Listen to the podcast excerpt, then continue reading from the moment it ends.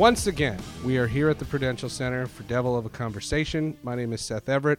Uh, if you have listened to this one and haven't listened to any of the previous, I will say this. You might want to press pause, go listen to the other ones. They are pretty good. Uh, I am here with the president of the New Jersey Devils, Hugh Weber. We are in his Batcave office in an undisclosed location. I mean, this is where I think this is where they hit Cheney during during that time. Hugh, welcome to the show. Seth, I'm not sure how I should take you telling them to go listen to something else before listening to me, but thank you. But that means they're coming back. That means they're coming back. I, I just think that when they listen, if they listen to Cory Schneider, they will want to subscribe to all of the interviews. If they listen to this one, do you think this interview will get people to listen to the other ones? I think so. Yes, of course I'm going to say yes. So it's good to be here, um, and I, whether it's your first podcast or or your uh, hopefully not your last, um, I look forward to the next. Uh, however long we have together. That's right. That's right. Now, you and I know each other off and on for for a while now, but I think a lot of the fans they see you walking around. I know you do this great thing on social media that we have to talk about about giving away your tickets. Very smart moves, th- things like that. But tell me a little bit about yourself. How did you come to working for this organization? What brings you to New Jersey? Wow. Um, and I thought you said this was sh- an easy question. Oh, this is this is your life, Hugh Weber. so I'm here. Uh, I've been here for three and a half years. Um, I've known uh, Josh Harris and David Blitzer for a while from my NBA days. Uh, obviously, known Scott O'Neill for over a decade. Um, and I uh, knew them through kind of my work in the NBA, both at the uh, through the league and, and owning uh, the, them owning the Hornets, New Orleans Hornets at the time. Um, but I had kind of helped lead that team through some pretty chaotic times um, uh, through its uh, uh, move and transition from Charlotte to New Orleans, New Orleans to Oklahoma City uh, after Katrina, and then Katrina. Two years post Katrina, moving the team back from Oklahoma City to New Orleans. And when we got it stabilized and set, my work was done. And um, coincidentally, the timing of this coming up here, um, I looked at the what I looked at as a complicated puzzle, which is making sports in New Jersey successful and, and making this team stand for something um, pretty um, uh, valuable and, and, and um, impactful in this community of, of New Jersey. And um, it was a combination of great people uh, doing really incredible uh, work and um, being able to bring my family to a community that uh, quality of life is pretty darn high. So yeah. those three things together uh, put me in this chair. It's uh, it's a, it's an interesting web, and it's very interesting that because of your work in Oklahoma City with Clay Bennett, led to the end of the franchise that I used to work for, the Seattle SuperSonics. Grew you grew up in Seattle. Now this is staying in the podcast. I, I, had no idea. Yeah, so it was uh, the the uh, the connective tissue between my personal, um, you know, growing up in the Seattle area, uh, and then finding myself in Oklahoma City. Um, literally sitting, I sat sat next to Clay Bennett every oh, yeah, single night, and then um, you know, having him, uh, you know, then lead the charge uh, to, you know, get a team to Oklahoma City. Yeah, it, it was actually very interesting to watch that unfold, uh, both as a kid uh, living through um, the fact that the Sonics are not in Seattle, but more importantly, um, you know, Oklahoma City did, did, an amazing job in the time that we were there. The fan base, you know, clearly deserved to have um, a franchise to root for. They were doing some amazing things in terms of of um, how to rebrand the city, and so you know, it's one of those things that's in this business. Um, Relocation is the, the ugliest story in sports. And, you know, I think Seattle's an amazing city, and I don't think anybody doubts that it'll have fran- more franchises than they currently have, whether in one league or the other. Um, it's just a matter of time. But, um, yeah, it's pretty interesting that's literally that could be a, an entirely different episode. We have so many things to talk about there, but I will do a professional segue, folks. This is for all you you broadcasting majors. This is how you do a segue. The Devils were once a team that people thought would relocate. There was the talk in the '90s about Nashville. Uh, you saw what happened with the Predators and how successful that franchise has become. People thought this arena would be a pipe dream, and it's very interesting to see the growth of this franchise because the people who brought this franchise to Newark did so, and then suddenly now they're not involved in the franchise anymore. So a fan wants to know what's different because the building's still here. Yes, there are aesthetic differences, but what's different now that there's new ownership with a franchise that literally almost became a Nashville team? Yeah, so you could actually um, look at um, karma or whatever you want to call it, whatever higher power or spirit you want to think about. But it was literally in '95. You know, I'm not, I'm not sure that if the team doesn't make a run for the cup and, and win, that the team isn't somewhere else. So, you know, if you look at the history and trace the history here, this is a team that had a tremendous amount of success on the ice. You know, consecutive years in the playoffs, five Stanley Cup final appearances, three championships. I mean, it was amazing, and yet always was challenged, you know, f- from a from a commercial standpoint or from financially. And so, um, as a business in which this is, and I think sometimes we um, lose sight of the fact that these sports entities, these sports brands, they are for the most part small businesses that actually um, need to be funded by you know people who love either have a passion. It's a passion project for them, which I think was the case um, in terms of why this building got built um, or they have to somehow justify it, you know, in other ways. Uh, in other words, growing the business outside of just winning and losing. And so, um, as we look around and, and, we see this spectacular building that'll be 10 years old next year. Um, oh my goodness, really? Wow. can you believe it? Um, and and yet they, they did a tremendous job, and I had some um, some some vision and foresight to say as many municipalities did, you know, let's go to a downtown location that might be blighted or needs some some uh, transcendent change.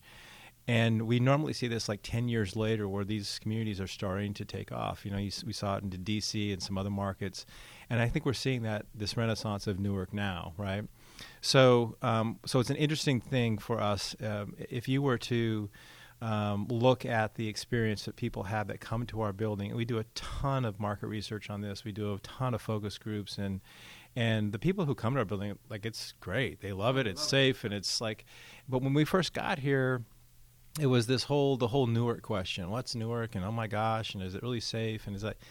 And yeah, we did actually went out and did the, the, the research, and it's three times more safe than the next closest building in this market um, you know, the ones that are in the, the city and, and other and other boroughs. And and so we knew that, that we had like we didn't have to tell people it was safer. That we knew it was safer. It was really more about the experience. And so I think we're going to see over time, as people come and and spend time in our building. We have about a million, uh, 1.7 million people who come to our building annually. The issue is, is that there's not enough to do. Like there's things that they need to do around, before, and after and that's what we're starting to see is these small businesses, these small restaurants, other things open up around the building where people can say, let's go get there early, let's chill, let's hang out, let's hang out after a win, and then we'll go home. And I think that's what you're going to see in the next two to three years.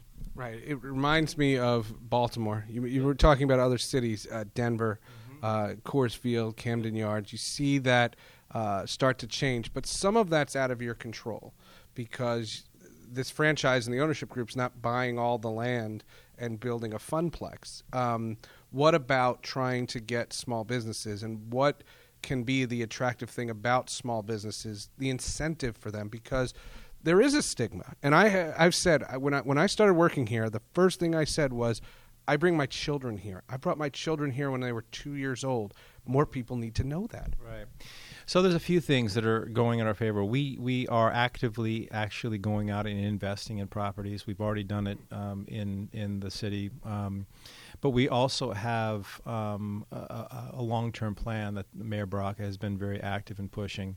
Um, you're going to see a park um, uh, start construction in about 60 days, uh, just across the street. This is the, the long-awaited, what they call Triangle Park, is now called Mulberry Commons, and it'll be a, a greenway uh, basically from our front door to uh, Newark Penn Station. And, and again, so if you think of uh, on on any uh, any given night, about a third of our fans come by by rail, and that's one of the, the advent, advantageous things that people maybe lose sight of about this location versus out of the Meadowlands is that the the connectivity that we have uh, by rail and by the ease of people getting into this into this building is pretty uh, phenomenal. But people know that. I, I, that's what I always wonder because you know, as somebody who, when this building opened, lived in New York and now lives in New Jersey um, there's this perception about the only thing that you go on, get on the train for is to go to Hoboken or to Manhattan.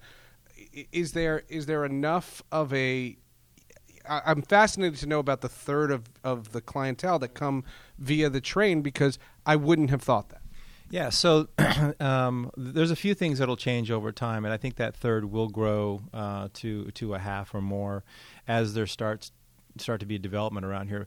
The candid fact is we have a few thousand parking spots around. So it's almost like you have the best of all worlds. You can come in easily, park your car, walk across the street, and get in. So from an access standpoint, it's almost too easy now. But as it becomes um, you know, a little harder to get a parking spot, or you know, maybe the parking goes up a little bit because there's people actually living down here, and the cost of then people will start factoring in, and you know, we believe in supply and demand. People will start going, you know, I'll take a 12 dollar train ride in instead of uh, worrying about it. Um, so, but but right now, people love the experience of driving in, parking their car, coming into a building, which again, people are friendly. Uh, the staff is amazing, and um, you know, hopefully have a good, entertaining night. Whether it's the Devils or a concert or something else. i have seen a variety of, of um, events here. Uh, Michael Bublé, I remember. You look like a Bublé guy. I'm a Bublé guy. My wife got me hooked on Michael Bublé. It's okay. He's Don't worry, Prince fans. I'm still a Prince guy. Canada. Yes, he is from Canada, uh, and he's hilarious. And he's um, a hockey fan. Yes, a huge hockey fan. And I remember somebody tried to give him a Devils jersey. Was that you who gave him the Devils jersey when he said he hates all the New York teams? and he didn't know we were not one of the New York teams. We're the only Jersey team. You heard him say that. Yes, yeah, of course. And he actually, we had, he, he was at the time when he uh, had a, just a newborn, and so we had a Devils onesie yes, made yes. for him as well. Yes. And then, and then I remember the circus was here. It was great here. The circus. The funny thing about the circus, my funny line is, uh, that's where the lines to the restrooms are at the family restrooms. That's the only time is at the circus because that's what everybody's trying to do. You know, that's probably uh, there's probably something to be said for that. Although I will tell you, a lot of people have said that they've seen uh, one of the transitions they've seen over the last three and a half years that there are a lot more families coming to games now. Yeah. And I'm not sure if you know we don't have any statistics to back that up, but we do see do see a lot that even on uh, school nights. And we tried to arrange some of the start times for our games. So we did a five o'clock Saturday night um, on Saturday. We've done 7:30 starts on Friday, which give people a chance to get home, get the family, and come back and I think all those things are having an impact.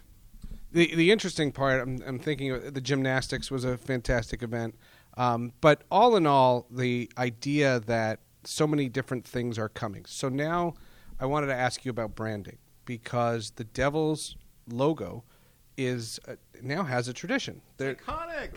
It's, it's iconic. It's iconic logo. Yes. But now the I, the target seems to be the entire state of New Jersey not just hockey fans. There's a growth there, there's a building there, there's this one jersey marketing campaign. What is the ideal person? Who are you trying to convince to take the train to the Prudential Center? Is it the, the Devils fan? Is it a hockey fan? Or is it just a sports fan? Or just a person who likes to come to this building?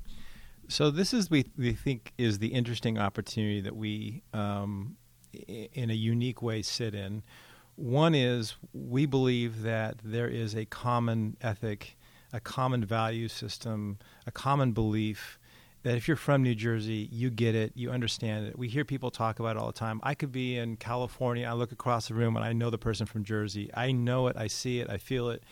And it's part of that ethic that we want to tap into. And they went to my high school. and one of the first things that people say when you say, "Well, are you from Jersey or this and that?"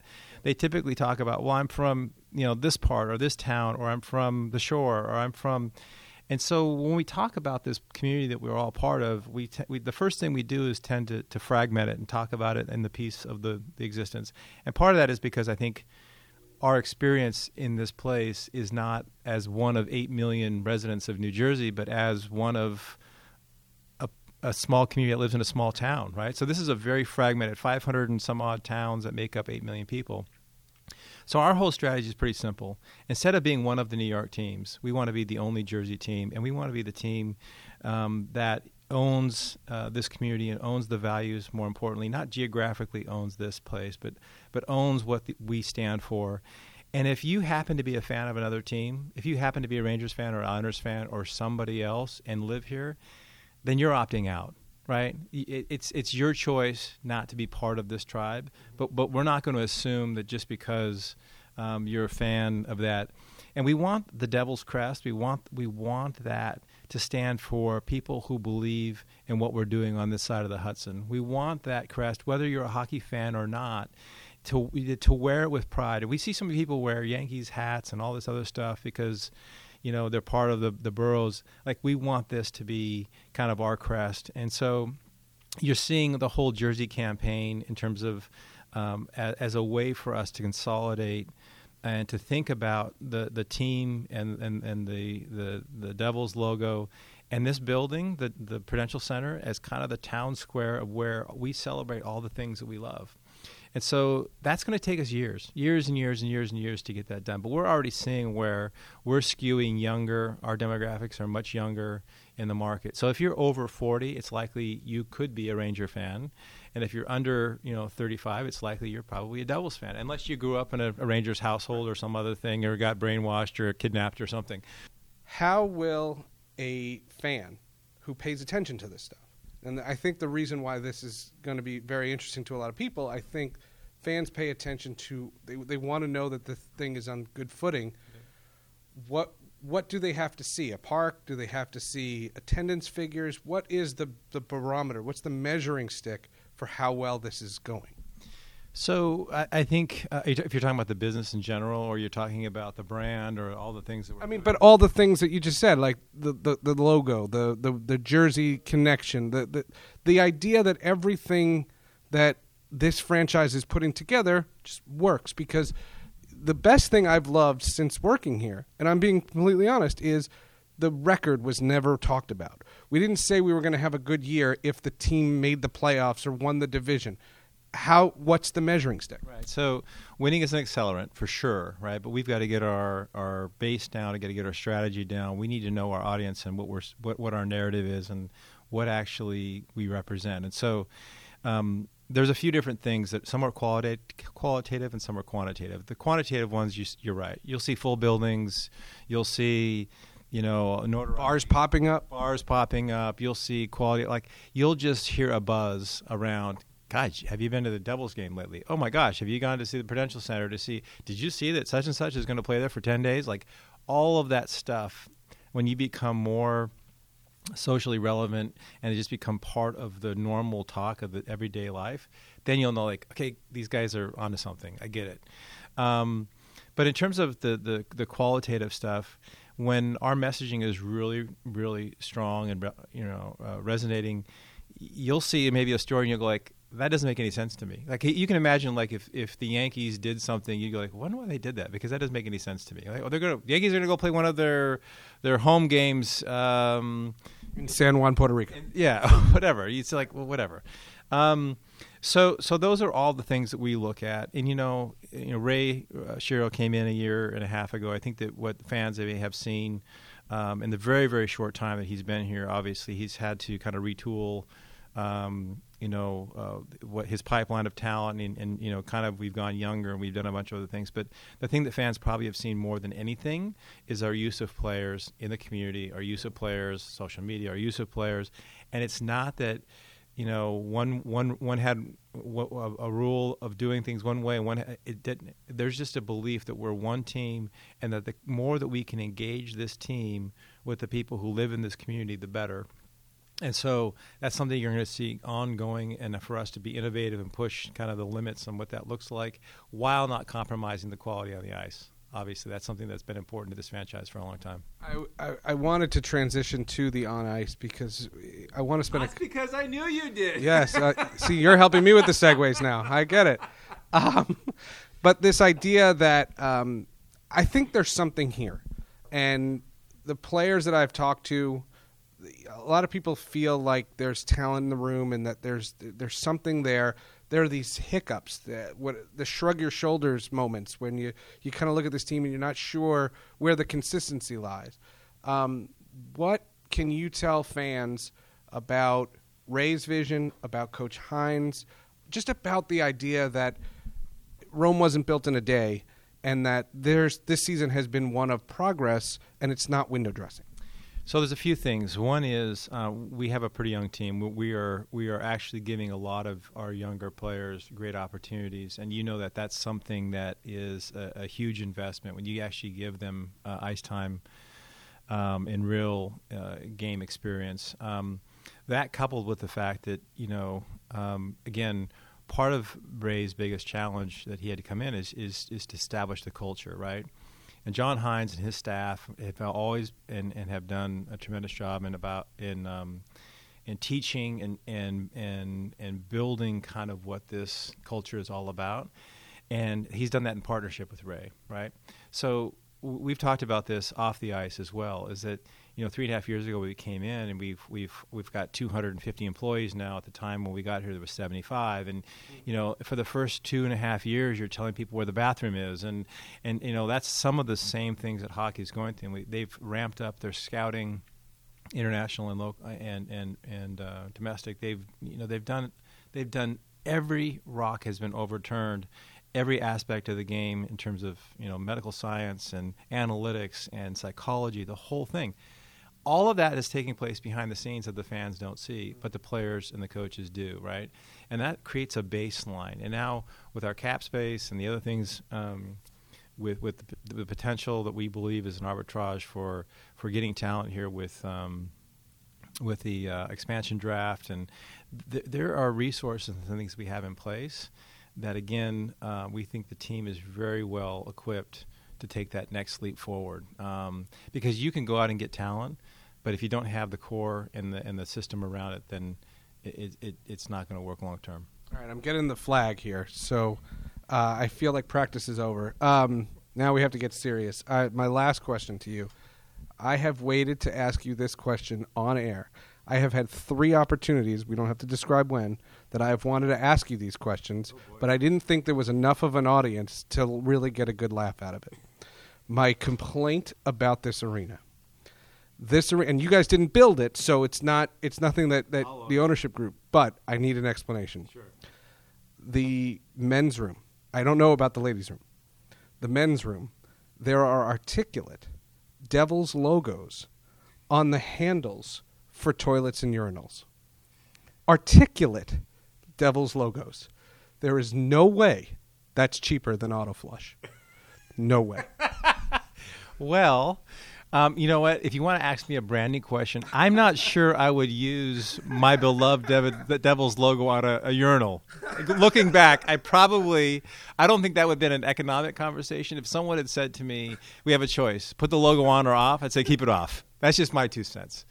I just it was it, it, was the first thing I noticed when I walked in the building, and I said, auto flush. I mean, how, whatever the dollar figure to put auto flush on all these all, the, all these things, you engraved Devils logos. I was not in the room when that decision was made, but I, I, I consider it one of the better amenities of the building. No. Hugh, this is great. Uh, my thought is at the end of the season, we'll do a, a, a, season recap. We'd love to have you back. If you, this is the first one you've listened to, he plugs the podcast all the time on his social media. We know he does. Uh, thank you so much for doing this. Great to do it, and look forward to the next one. Thanks. That's Hugh Weber, and uh, this is Devil of a Conversation. My name is Seth Everett. Thanks for downloading, and thanks for tuning in.